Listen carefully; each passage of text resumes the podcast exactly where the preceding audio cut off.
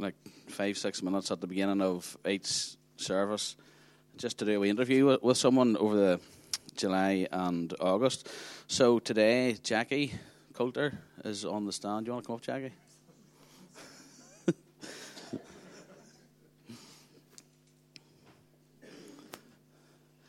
We'll have we'll have preempted Jackie that it's five to seven minutes. All right, Jackie. no, I've known Jackie for you know a few years now, a faithful member of of Emmanuel. Uh, Jackie, do you want to just tell us a wee bit about you know a wee bit about yourself and your journey so far? Well, probably looking around here, I am the grandfather of this gathering. because I'm probably the oldest member for a start. But uh, yes, I'm married to Joe. Joe is well known in the crafting circles of Lurgan Emmanuel. I think there's a few ladies here would know that. But yes, um, I was saved in 75, but unfortunately, I went through a period where I fell away from the Lord. But I cut a long story short, I'm not going to prolong this. That I come back to the Lord about five years ago. I was I lost a marriage through my waywardness. I spent times in hospital requiring six stents in for coronary artery disease, probably brought on by a lot of stress and the lifestyle I was living. But God used that opportunity in my life to let me see that what I really was looking for was Him all along. I was searching, but I was searching in the world instead of going back to the Lord. Like the prodigal, I needed to return to the Father. And one day I just landed in the house when I was laid low I climbed into the roof space and got my Bible out. And there I had that encounter with my Heavenly Father again. And I cried and he, he brought me back. And the journey has been good since that. And I've learned so much from it. And I would just like to say to anybody that's going through that, never give up. You know, God loves you. God always loves you. It's not conditional, it's ongoing, even though at times you might seem far away, but He's always there. But so say I'm retired now and enjoying it, and just with grandkids and stuff like that, and with the church, and uh, my life's uh, been good since I've come back to Christ. Thanks, Jackie. I think you know whenever you're you're talking about going through difficult times, uh, quite often when when I hear of people who have been through difficult times, to me it's it's near like the, the birth of a ministry because when you go through when you go through certain issues, you're then you're probably more qualified than a lot of people to, to speak to others that are maybe going through the same sort of issues. So yeah. appreciate your heart, Jackie, and, and making yourself vulnerable with that. Uh, yourself and, and Jason are very faithful on Friday afternoons evangelising around Portadown uh, this long time. Do you want to tell us a bit about your experience in that? Well, maybe not so much now, me and Jason around the towns on a Friday, but we did start this up a good while back. And well, our approach to it always was that, you know, we went on the town looking for encounters. We weren't going to force the gospel down anybody's throat. We just prayed that God would lead us to those that had an open heart and an open mind for the things of God. And we did get opportunities to witness. Sometimes we were led into situations where we felt, you know, well, how did that happen? But it did happen. And Jason could probably talk as much about this as me. But we, we had good times on the town and we really enjoyed it. And we are glad that we always did say that it would be good if somewhere come that we could recommend people to go to. There's plenty of good churches around Portadown, but we always felt, you know, if we could say, well, come to the place where we go to and hear the Lord brought Emmanuel to Portadown, because I always used to wonder why he sent me to Lurgan, you know. I believe I went there as a missionary, but it, it, was all in his plan, and that was to bring me back here. But uh, yes, but I believe encounters in outreach is every day. You know, I just pray for opportunities every day that God will put someone across my path, and He has done in some strange situations. But beware, God can take you up on your word Uh, and he can put you in awkward situations and where you maybe have to go to witness to somebody where it's not so nice, really. I've, I've seen it, and I st- I'll give you an instance. I stood in a, a chippy one day, and the Lord just told me to tell the woman behind the counter that God loved her, and the people in the chippy. And I had to do it because if I had walked out of there, I would have felt bad by not doing it, you know. And there's so many. I don't want to take too much time. No, no, appreciate that, Jackie. I know it takes a lot of boldness whenever you're prompted like that, and you know, in the spirit. But uh, to, you know, to me, you really have an evangelist's heart, but you're also very much a man of the word. I know you love studying God's word, but what what kind of legacy would you like to leave? Like, what would you like to be mm-hmm. remembered for? Yeah, well, what what I would really most like to be remembered for that first and foremost that it was not first that it was a good husband that I was a good father, but most of all, that I would love to be reminded that I had a love for the lost, that I had a concern for the people of Portadown that are not sitting here today and maybe not sitting in any church any day of the week, but you know, my heart would be for the lost and the lowly of the of our community, the alcoholics, the drug addicts, the young people that are just lost. And they're searching everywhere but the right place. And I'd like to be reminded that somebody had a heart for the people. Thanks, Jackie. And just lastly, how can we best pray for you? Well, the best way to pray for me is to pray that for health and for boldness to continue. I don't think I've ever been short of that, really. but uh, I just, I just, it's all in God's way, and there's nothing of me in this because you know salvation is of the Lord. And I would just pray, I just would pray that God would use me and Joe in these days, that we would be a light onto the path of other people, that people would see Christ within us and would give glory to Him. Okay, well, listen, Jackie, we'll just we'll just finish by praying for you. Could I just say one thing before I finish? I have a sister, Audrey, who goes to St Mark's Church. She's a Christian but Audrey has cancer, and unfortunately, we believe it's terminal. We don't know what the time length, is, but I would ask you just to remember, you know, it's that you remember in your prayers, because this is the second sister that I will be losing in two years, and uh, you know, just think about her and think about all those that this time's maybe going through hard times with health wise. Thank you. That's perfect, Jackie. Father, I just want to thank you for Jackie. I just want to lift Audrey to you there that, that he mentioned, Lord, and just with the, the health situation that, that she's facing, Lord, I just pray that you'll put your hand on her, that you'll give her the grace for the days and the weeks yes. ahead, Father. And we yes, thank Lord. you for your healing hand and the miracles that you can do, Lord. Yes, Lord. So we just want to lift her into your presence, Father, and, and have her in the centre of your will. Pray for Jackie and Joe as well. Thank you for the example that they are.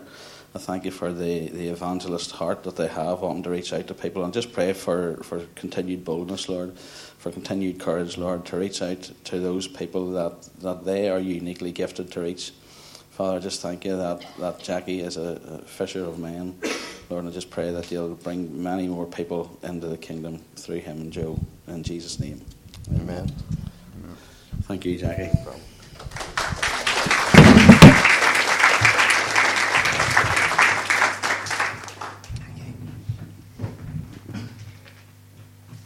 Great. Um, so we're going to start our series now on the Holy Spirit, and uh, this little uh, slide was done by one of our creative people, so it's not a mistake. okay, nobody's been out with a rubber. Um, but I think one of the things that it communicates as well is, is, that we find it hard to, to understand, to describe, to see who the Holy Spirit is completely, and um, maybe the Holy Spirit is a bit mysterious uh, or unclear to you. And I think that um, we can always learn a lot more, particularly about the Holy Spirit, uh, if we really try and, and look and, and we'll find that in Scripture. So over the next, probably the next eight weeks, we're going to be on a journey uh, it's something that we feel as a leadership team in Emmanuel that it's something we really want to lean into is who is the Holy Spirit? What does he do? How does he operate? And all that kind of stuff. Um, we recognize that God is doing something amazing in these days through his Spirit. That, you know, that he's brought this group of people together, you know, from a couple of different churches and he's knit their hearts together. That's the work of of the Holy Spirit. It's a supernatural thing um, what God is doing in, in kind of our, our church network in the Emmanuel churches in Tobar, which is our, our kind of collective church network. The, the Holy Spirit's doing something amazing. And um, That's brilliant. And what I'm going to try and do today is I'm going to try and drop the the. Okay, it's quite easy to say, isn't it? But um, do you know the way um, if if you say like the table or the chair, but we say the Holy Spirit as if the Holy Spirit is an ent, as a as a thing, an object. So I'm going to try and say Holy Spirit. I'm going to go against like the last 43 years of my life and try and just say Holy Spirit and not put the on it. And it's not to be cool or, or to, to be trendy, but it's to actually help us to think that um, Holy Spirit is a person and it's not a the. Okay? Just in case you think I'm, I'm being weird. I can be weird in lots of other ways. Um, so I grew up in, in a, a traditional church. Um, a brethren church, and it wasn't the most religious, strict kind of brethren church around. Um, but we didn't believe that Holy Spirit did what He did. Um, the stuff we read in the Bible, particularly in Acts, that that stuff was not for today. We believed that at some stage in the past, nobody was really quite sure. So, either when the apostles died or when the canon of Scripture was completed, but sometime within the first couple of hundred years, Holy Spirit took a back seat. And the gifts of the Spirit, um, they they don't really exist for today or anything like that. And so that, that, some of you may have grown up with that teaching, or you might not have grown up with that teaching, but you may have grown up with that reality that the Holy Spirit and how He moves and how He operates is something that was for a particular time or for particularly weird and wacky people. Okay, I'm sure there's none in this room, but you might know one. Um, and uh, so, you know, to my horror, when I was 13, my parents decided to move to a different church with it, down the road where they did believe in that weird and wacky stuff. And I remember the first few weeks going, you know, as a, as a kid, and, you know, there was a band at the front, and my parents were like, isn't it really cool that there's a band at the front? But then people started putting their hands up, you know. Uh, I don't think they all needed the toilet at once, but, uh, you know, they were, they were worshipping, they were dancing about the place, and uh, people were speaking in tongues and different stuff. And so, as a 13 year old who was obviously really cool, as all 13 year olds are, um, I thought this was completely weird and strange. But over time, I got to understand that, um, particularly when I was baptized with water and, and somebody prayed for me to, to receive the Holy Spirit, that there was this infilling, this encounter with the presence of God in a way that I had um, not really felt before. And so we want to talk about spiritual gifts in this series. We want to talk about the fruits of the Spirit and how to do all that kind of stuff. But today I want to talk about the person, Holy Spirit, who He is, what He's about, so that that becomes our framework of thinking and encounter. One of the things that I've realized, um, being a pastor for about 12 years and being in church leadership for a long time before that, is that you try really hard to make people behave in church. And we teach people the ways of Jesus. Here's how Jesus lived his life, right? And here's how you should live your life. And, and so we, and we teach people things like, um, praying and reading your Bible and going to church, those are really good things. And not doing really bad things is, is that's really good too. And um, that, that's how you grow in the Christian faith is, is through changing your behavior over time. Now, the problem with that is it's only a half truth. and, and the reason why I say that is if you were to read the Old Testament, what you will find is that God presents to a people. He calls a people to himself and he presents to them a way of living. And he gives them the law and he, he says, Here's how you should live. Here's who I am as God, as holy, and here's how you should relate to me and how you should live. And consistently throughout the Old Testament, they can't do it. Okay? And, God then enters in and says, Well, I'm going to help you. I'm going to, I'm going to help you. And, and there's um, a number of covenants in the Bible around that, but what you find is that the people can't do it.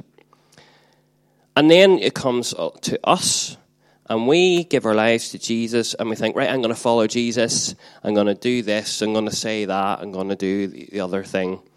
And we find that we can't do it either because we've forgotten something In fact, we've forgotten someone.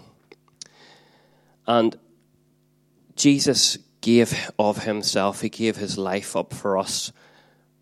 And his blood covers us, and we're presented holy before God. And for us then to walk the life of Jesus that he modeled out, it requires something that isn't in us, or that wasn't in us before we give our lives to him, and that's Holy Spirit because of what Jesus has done for us, we are holy in God's sight and therefore are an acceptable resting place for the actual living presence and person of God in Holy Spirit. And towards the, the end of, of the Old Testament, uh, as the prophets were looking forward and saying, uh, and God was speaking through them to God's people, we read this really important message. I don't have it up on the screen, I have a few other things up on the screen, but this is from Ezekiel 36. And it says, from verse 24, For I will take you out of the nations, I will gather you from all the countries, and bring you back into your own land. I will sprinkle you, sprinkle you with water, and you will be clean. I will cleanse you from all impurities and from all idols. I will give you a new heart and put a new spirit in you. I will remove your heart of stone and give you a heart of flesh. And I will put my spirit in you and move you to follow my decrees and to be careful to keep my laws. So, so God promises Israel, and it's a promise that comes to us as well through Jesus, that, that we will be clean, that we will be cleansed by God, that He will take the initi- initiative and He will cleanse us and clean us, that He will present us to Himself as completely pure. That God is going to do a work of transformation in us where He takes out our heart.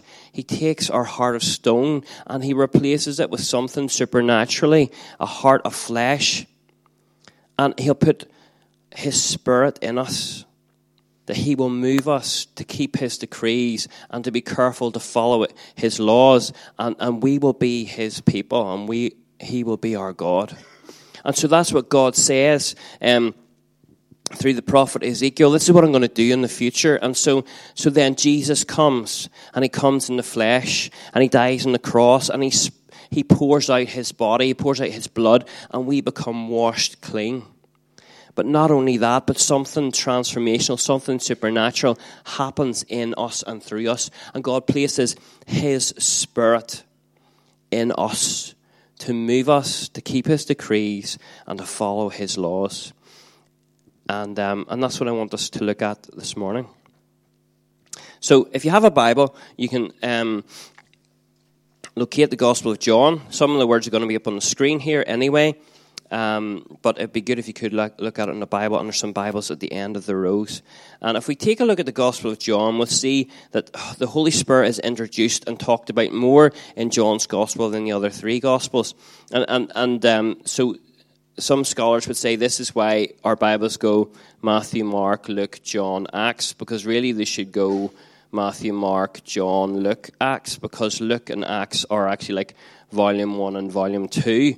So why stick John in before Acts? And one of the reasons for that is that when we read in Acts about the Holy Spirit and what Holy Spirit does,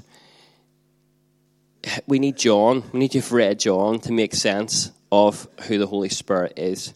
And uh, so John's gospel starts with the words in the beginning. And this reflects back to where? The creation, okay, Genesis, in the beginning. And what we find is that in the beginning, God is there. In fact, before anything else is there, God is there. And God speaks creation into being. So we have God and we have the words being spoken, and the word represents um, Jesus. And so at the start of John chapter 1, verse 1, we, say, we read, In the beginning was the Word, and the Word was with God, and the Word was God. He was with God in the beginning. And so Jesus is presented as the Word that's part of creation. And Jesus is the living Word, He's the Word made flesh. And so God is there at the beginning, Jesus is there at the beginning. And, and in Genesis 1, verse 2, we also read that someone else is there at the beginning that it says that the Spirit hovered over the deep, or the Spirit hovered over the waters. So if John and John's Gospel is presenting things and saying, there's something new, there's a new creation, there's something that was always there that's going to be here again, it shouldn't be surprising to us that at the start of John's Gospel, if God is there and Jesus is there, that somebody else is going to be there too. And so then we read on in John chapter 1, verses 32 um, to 34, that when, when uh, John the Baptist baptizes Jesus, um, this is what John says. He said, I saw the Spirit come down from heaven as a dove and remain on him. I would not have known him except that the one who sent me to baptize with water told me, The man on whom you see the Spirit come down and remain is he who will baptize with the Holy Spirit. I have seen and I testify that this is the Son of God.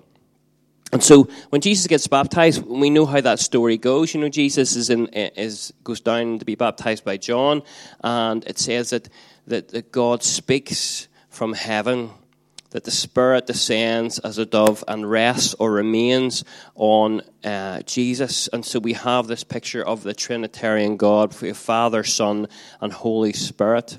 And the Father is speaking. He's saying, This is my Son, in whom I love, in whom I am well pleased. We have the Spirit remaining on Jesus, and we have Jesus himself as fully man and fully God. And so we have this revelation of these three. And so we are we believe in the Trinity. We don't believe in, in modalism or, or any kind of other uh, expression uh, or way of thinking about God. And, and modalism is, is basically where you know, people would say that it's just one God, but he expresses himself in, in a couple of different ways, you know, but it's really just the one God. But we, we believe in a slightly more complex and mysterious three in one, that there are three persons, um, but they are one, that they are connected together. But in, in this passage and in other passages, we clearly see the Trinity represented. And um, if we look at the life of Jesus, what we see is from his baptism onwards, is when his uh, earthly ministry starts. We see someone whose life is marked by an infilling of the Holy Spirit and by the Holy Spirit remaining on him. And so when we look at, at uh, uh, other accounts in, in, Matthew and Luke, we see that when Jesus was filled with the Spirit at his baptism, it said that the Spirit led him out the, into the desert where he was tempted. He was out in the desert for 40 days. And that the Spirit led him out from the desert again, and, and then he goes on, he, he lives and uh, operates under the power of the Spirit throughout his earthly ministry. So Jesus is doing that. Um, miracles are happening, lives are being changed and transformed. And, and this religious leader called Nicodemus, he, he's trying to figure out who Jesus is. He's actually um, a teacher of the law, and he comes to Jesus at night. And that's uh, the passage I want us to look at um, for a few moments. I'll just read it off the screen, actually. Now, there was a Pharisee, a man named Nicodemus, who was a member of the Jewish ruling council. He came to Jesus at night and said, Rabbi, we know that you are a teacher who has come from God. For no one could perform the signs that you're doing if God were not with him. Jesus replied, Very truly I tell you, no one can see the kingdom of God unless they are born again. How can someone be born when they are old? Nicodemus asked. Surely they cannot enter a second time into their mother's womb to be born. Jesus answered, Very truly I tell you, no one can enter the kingdom of God unless they are born of water and the Spirit. Flesh gives birth to flesh, but the Spirit gives birth to spirit. You should not be surprised at my saying, You must be born again. The wind blows wherever it pleases. You hear its sound, but you cannot tell where it comes from or where it is going. So it is with everyone born of the Spirit. How can this be? Nicodemus asked.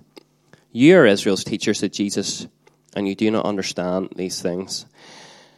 And so, um, Nicodemus, who is a religious leader, he, he's the holder of the truth. So the Pharisees, the teachers of the law, they, they hold the keys of the truth in that day and in that society. They're the ones that uphold the law.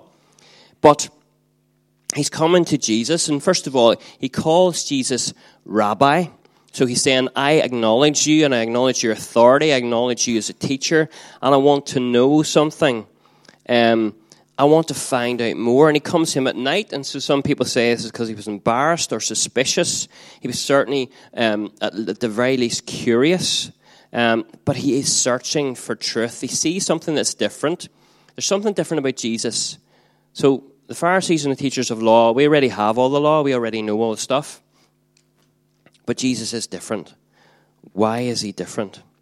And uh, I just want you to see something in these scriptures. is quite interesting.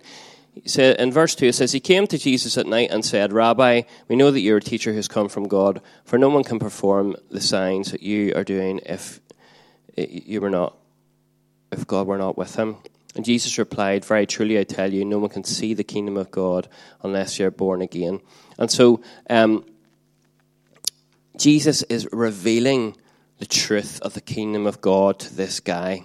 And if you look at all the other times when Jesus talks to religious leaders, he is very standoffish with them. You know, he, he won't really engage with them uh, in the same sort of way. But he sees something in Nicodemus that he's really looking. And so he says, You can't see the kingdom of God. It doesn't make sense. You're confused because you haven't experienced a rebirth. But when you do, you will see you will see differently, you will understand differently, you will think differently. And so he then be- begins to explain what that means and what that looks like. And you can see that Nicodemus is like, I, I don't really get this. Ha- how can you get into your mother's womb again? How, what does it mean to be to be born again, to be changed and transformed? And Jesus, I don't know if Jesus is despairing in verse ten, but he says like like you're Israel's teacher, and you don't understand these things. Um, or maybe it was a, maybe it was just a wee kind of a wee thing of Jesus to really push back to Nicodemus and go, think about this, think about it. And in fact, if he had thought about it, he would have thought about the, the verses that we read out earlier in Ezekiel 20, uh, 36, where it says, I will sprinkle you with water and you will be clean, and I will give you a new heart, which speaks of what? Cleansing and rebirth, which is exactly what Jesus did when he spoke in John chapter 3. So, um,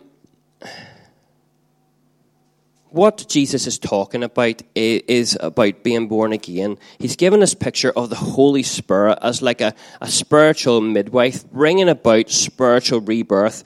Jesus said that, that through his blood, through his sacrifice, there will come a way that you can be spiritually born again. Um, because because we're, we're dead. We need rebirth. Um, Paul says it like this um, in, in Ephesians 2, he says, You were dead in your sins and your transgressions, but you've been brought to life. And so we're, we're birthed to life. And, and so what the Holy Spirit does is he, he brings our spirits to life. They're dead because of sin. And because then our spirits come to life, the Holy Spirit can come and rest on us. And lots of things happen. I'm going to look at what it means for the Spirit to bring revelation for ourselves and revelation of our relationship with God over the next while. But one of the things, for example, that happens is that when we're born, we're born again. The baby that we are spiritually, one of the, one of the first things that happens is that a baby is presented to its parents uh, and to its father. And it actually says in Romans 8, verse 15, that it's through the Spirit that we are able to cry, Abba, Father. And so we're brought into the family of God supernaturally through the birthing that the Spirit brings in our lives. Um, and so Jesus says as well, He says, you know, you should not be surprised at me saying you must be born again. The wind blows where it pleases. You hear its sound, but you cannot tell where it comes from or where it is going. So it is with everyone born of the Spirit. And that's fascinating, isn't it? That if we are born again, if we're born of the Spirit, we should look a little bit like the wind. It's pretty much what these verses are saying and what, what uh, Jesus was saying to Nicodemus. He says, if you're born again, you should be like the wind, blows where it pleases. You know, it's powerful. And why would Jesus use that term? Why would Jesus use that description of what the Spirit does? And, and it's interesting then for someone who is Nicodemus, who is basically a religious leader, who spent all his life following the law, following set patterns of behavior and strict religious observance, that he has excluded himself from certain uh, people groups. He has a monotonous form of, of uh, predictability about his life. He's formal, he's religious, he's safe, he knows what's right, he knows what's wrong, he follows very set patterns in his life, and even in terms of being a Pharisee, in terms of what he wears and what he says, where he goes to, how he operates. That Jesus said, See the life that you're living, Nicodemus. It's not supposed to look like that. It's supposed to look more like someone who's blown by the wind. But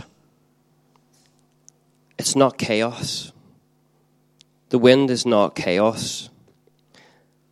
And, and, Nicodemus, as well, shouldn't have been that surprised at Jesus using that term about being blown by the wind for a very good reason. You see, the word spirit in the Old Testament, in Hebrew, means breath or wind. And in, in Greek as well, so you have these, these two words, ruah in the Old Testament and pneuma in the New Testament. So when uh, this guy who had been familiar with the law was told, you should be like the wind. Somebody who's born again, is born of the Spirit, should be like the Spirit, and therefore they should be like the wind. No one knows where they're coming from, no one knows where, where they're going they're, they're moving in a different pattern, in a different way to everything else around them. And so Nicodemus would have known, oh, right, yeah, you know, the spirit, the wind, the breath of God, that makes sense to me. And um, it's a challenge to us as well. And the rest of John's gospel and all the other gospels, we see a pattern of life in Jesus that looks like Jesus blowing in to towns and villages blowing through social and religious boundaries of the day. He goes where people don't normally go. He says what people don't normally say. He approaches situations and circumstances differently. He will not be curtailed. He will not be forced. He will not be led in any direction except the direction that he believes is the right way to go. Why? Because Jesus is being blown by the wind of the Holy Spirit. And, and, and so that's the difference. On one hand, we have Nicodemus rules, regulations, formality, structure, behavior. We have Nicodemus doing that, and we have Jesus on the other hand going, and even when you read in Mark, like in Mark chapter 1, there's all these miracles happening, and the disciples are like, Jesus, what are you doing? You're up in the mountain praying, and there's all these people down here, and they all want healed. You know, there's a big meeting going on. It's fantastic. There's thousands. And Jesus is like, Well, come on, we'll go over here. Come on, we'll go to this village and that village. I'm not going to follow what you think is the right way to go or the right way to do. I'm going to follow what God's saying. And Jesus said that He only does what the Father is doing. He's led by the Father. He's not forced into the structures and systems of man. And so, if we want to think about what does the wind of the Spirit look like in our lives, we look at the pattern of Jesus and we see that Jesus will go to the broken Samaritan woman. That Jesus actually had a reputation of being a friend of sinners because he would rather sit with them around a meal and talk to people who are hungry for truth than have a discussion with the religious leaders or do their thing. And, for me, I think there's an exciting kind of challenge to that. But Jesus promises actually that, that we will do the same. Very truly, I tell you, whoever believes in me will do the works I have been doing he would do even greater works than these because I am going to the Father. Jesus' promise of the Holy Spirit comes with the words as well. You know, it's better that I go away. Jesus said to his disciples, because if I go, the Holy Spirit will come, Holy Spirit will come, and he will live in you and through you, and you will be my witnesses. And therefore, we need to get to know Holy Spirit, and we need to get to know his ways because we would all love, if, if anybody said, Would you like to be around Jesus' day? We'd all be like, Yes, I would love to be one of Jesus' disciples. If you really thought about it, you probably wouldn't. But, you know, in theory, we would love to be there, to see Jesus, to be with him, even just to be in the crowd and, and get to hear what he had to say. And yet Jesus says to his disciples, Look, it's really actually better if I go. Because what's better than Jesus with people, a few people? Is Jesus God in all people? And so the Holy Spirit came at Pentecost, as we know, and Holy Spirit filled those people, and they became changed and transformed. And so when you read Acts, you read people who moved like the wind, who ignored the religious systems of the day, that ignored the social systems of the day. And when you see the church that started in Acts, it's complete mess, it's complete chaos. It doesn't make any sense to any kind of structure or system that would have been there at the time, but it makes complete sense to the Holy Spirit. Because Holy Spirit is guiding and leading those people. And so, what I want us to think about is is the Holy Spirit really a person? But, right? Is the Holy Spirit really a person? You know, because we're happy to think about the, power of the Spirit. You know, give me the power of the Spirit. Or did you feel the power of the Spirit in, in worship? Well, is the Holy Spirit just a power? Is, it a, is he a feeling or, or something like that? Or the gifts of the Spirit? Give me the gifts of the Spirit, you know, prophecy and tongues and, and whatever, as if they are just things that we can reach out and get and use, like a utility belt. You know, I've got my gifts of, of speaking in tongues, I've got the gift of miracles here, and away we go. Um, and if we exclusively use that kind of thinking, we're going to completely miss out what it is that God was, was doing and how He brings change and transformation to our lives. And so I just want to run through a few things, and it's kind of a wee bit, I wouldn't say theological, but it's just a few wee points just as we come to an end here to think about the Holy Spirit is really, really a person. Okay, so the Holy Spirit is a person. So the Holy Spirit speaks so he expressly says um, that some will depart from the faith. The, the, the, Spirit spoke to Philip and gave him directions to go and meet the Ethiopian eunuch. Um, specifically, that's in Acts 8. And he spoke to Peter and gave him a charge concerning the Gentiles when, when he spoke um, to him about going to see Cornelius. Um, the Holy Spirit bears witness, he teaches, he testifies as to who Jesus is. The Holy Spirit guides. Um, and uh, I'll read you out a wee. I can't. I don't have time to go through all of these, but um, this is from John 16, 12, and 13. But when He, the Spirit of truth, comes, He will guide you into all truth. He will not speak on His own. He will speak only what He hears, and He will tell you what is yet to come. And you notice that that's the words of Jesus, that He calls the Holy Spirit He. He, the Spirit of truth, He will guide you. He will not speak on his own. He will speak only what he hears, and he will tell you what is yet to come. So, in the words of Jesus, we find Holy Spirit presented as a He. The Holy Spirit forbids, and the Holy Spirit intercedes. And so we see again these characteristics of a person revealed in Scripture. And then we have, um, oh, Holy Spirit, He has a mind, so He thinks the mind of the Spirit in Romans 8 27. He has knowledge. Um, he knows the things of God. The Spirit um, discovers the deep things of God, as 1 Corinthians 2, verse 11.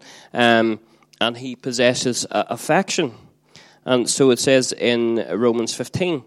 I urge you, brothers and sisters, by our Lord Jesus Christ and by the love of, of, of the Spirit, to join me in my struggle by praying to God for me. So, the love of the Spirit, so the Holy Spirit loves, He has affection, He has a will. The same Spirit works all these things, distributed to each one as He wills. And then the, the, Spirit has emotions, and so he can be grieved, he can be blasphemed, he can be insulted, he can be lied to, and he can be resisted. And so these are all emotional things that relate to the Holy Spirit. And so when you add these things up, and there are scripture verses, probably multiple for all of these things. Um, uh, if you think about the lied to one with Ananias and Sapphira, you know that Peter says, You lied to the Holy Spirit um, so you have the Holy Spirit has to be a person for in, in, in order for you to be lie, him to be lied to or insulted. Um, there's the Holy Spirit has emotions. Now, the Holy Spirit is not a person in terms of he doesn't have a physical body, but he is a person in terms of how we relate to him in the same way that the Father God does not have an actual body but, but the Holy Spirit is a person. And this really helps us then when we start to think about what it means to relate to Holy Spirit, what that might look like in our lives. Um, and the Spirit leads and guides us, He is with us. He came in Jesus' place in order to continue the work that Jesus was doing. And Jesus led and guided and taught and demonstrated, and the Holy Spirit does those things as well in our lives. And He leads us into truth. In 1 Corinthians 2, verse 9, it says, However, it is written, What no eye has seen, what no ear has heard, and what no human mind has conceived, the things God has prepared for those who love Him, these are the things God has revealed to us by His Spirit. And, and so the Holy Spirit, then, it says, the Spirit searches all things, even the deep things of God, for He knows a person's thought. Who knows a person's thoughts except their own spirit within them? In the same way, no one knows the thoughts of God except the Spirit of God. And yet, uh, it goes on to say that we have that Spirit within us and that we have the mind of Christ. And Holy Spirit is revealed um, as being connected with the Word and the revelation of the Word and the revelation of truth. And so, what we will find in Scripture all the time is that the Word and Spirit go hand in hand. And so, you know, many of us have have kind of had the experience before or have heard things, you know, about people who are just into the Spirit and they're just all, all over the place. That can't be the case because the Spirit and the truth need to be interconnected and are interconnected really tightly. And I'll just provide you just a couple of wee examples of that, um, and, probably the best. So here's one from the Old Testament, um, where, where, David's last words it says, "The Spirit of the Lord speaks to me; His word is upon my tongue." So we have word and spirit together. Um, and after uh, Zechariah, after the return from Babylon, says. They made their hearts as hard as flint and would not listen to the law or to the words of the Lord Almighty that had been sent by his Spirit. And so again, we have word and spirit. And then if we think about Jesus himself, when he declares his own ministry, he says, The Spirit of the Lord is on me because he has anointed me to proclaim good news to the poor. And so we have word and spirit together as well. And um, we have this, this challenge, or if, if you like, an opportunity to really discover who Holy Spirit is, how He works, how He operates, how we can relate to Him, how He is revealed through the truth, and how He reveals truth to us. And this is about cultivating a relationship. Cultivating a relationship with the person of the Holy Spirit. And that's, that's a really big challenge for us um, because we find it maybe easy in a way to relate to uh, God as Father. And if we don't, then you know we, we, can actually work through that. But we still know God as Father, and if God is perfect and holy and, and right and just and true, which He is, then He is that as Father. And so, and we see Jesus, and we can read about Jesus in the Scriptures, and we can see Him as this person uh, but Holy Spirit is revealed more by his interactions with people than through himself, if you know what I mean. So, in, in some ways, it's a bit like hearing, when it comes to the Bible, it's a bit, a bit like hearing about somebody through other people, and, and maybe hearing at times one side of the conversation. But throughout the Bible, who Holy Spirit is is revealed in his interactions with other people and his interactions with um, the Godhead as well. But then we have Holy Spirit in us. He, he lives in us. He witnesses to our spirit. He speaks to us. He reveals himself to us. And, and it's in that context that we then start to think about what it means to live a spirit filled life, what it means to be guided by the wind of the Spirit. And I was thinking about the wind of the Spirit in relation to the fact that we live in a society and in a culture where we're told what's acceptable and what's not, what way eh, to go and what way not to go.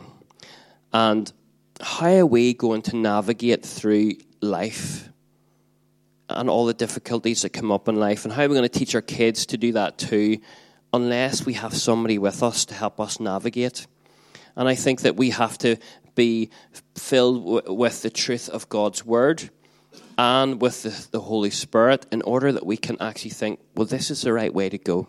This is the right way to go. Here's how the Holy Spirit is leading. We need to follow Him.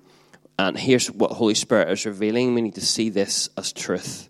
And um, there are you know, many issues, and I don't want to get on the hot topic issues this morning, but I think in life we need to actually think word and spirit becomes our navigation, our map and compass for how to journey through life, no matter what comes up, no matter what circumstance, no matter what we're facing, that the wind of the Spirit will be the way that we go, the direction that we take, how we, we deal with difficult relationships, how we deal with difficult circumstances, how we deal with pain, how we deal with, with things in every aspect and every sphere of our life. You know, that we have the mind of Christ, and therefore, if you're in a business or a work situation, what does God's Word have to say about it? And what does Holy Spirit have to say about it? it should become our reference points. If you're in a home or family situation, which is really difficult, um, and I know what that's like being a parent, you know, sometimes you're like, oh God, is there something in here that can help me? Or, you know, what are you saying, God? What is the way through? What is the way forward? In every circumstance and situation that we face in life, we have Word and Spirit as our guide. And it won't necessarily look like what the world says or what society says, or even sometimes what the church says. We will know the right way to go based on the Word and the Spirit together. And, and so I'd love for us to, to just do a little bit of worship at the end again and just lean into this. And, and, and maybe one of the things that, that um, I would love to challenge um, you to think about this morning is do I have a relationship with Holy Spirit? Or, or, or has my, my thinking been narrowed? Do you think of Holy Spirit and just in terms of power or gifts or experience? And what would it look like for me to embrace Holy Spirit more as a person? Because he seems to have a personality, he seems to be a person, he seems to relate personally. He seems to do that through Scripture and, and, and revealed in, in, in all the ways that we've laid out there how can I actually cultivate and develop that relationship? What might that look like? And we're going to talk about that a bit more over the next number of weeks. But maybe um, today your prayer might be something around Holy Spirit, will you help me to get to know you? Isn't it crazy that if if He is in us, that we don't know Him as a person?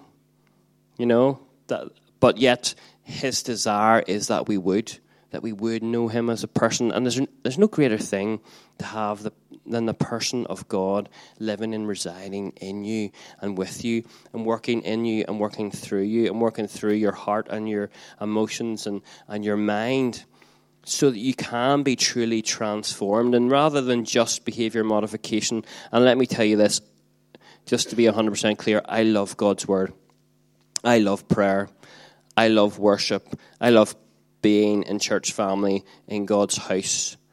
But those things get completely changed and transformed and transform me and then transform all of you when Holy Spirit breathes life into them and enables us to keep his laws and his decrees and to truly know that we are his people. So why don't we stand and the band are going to lead us in a song.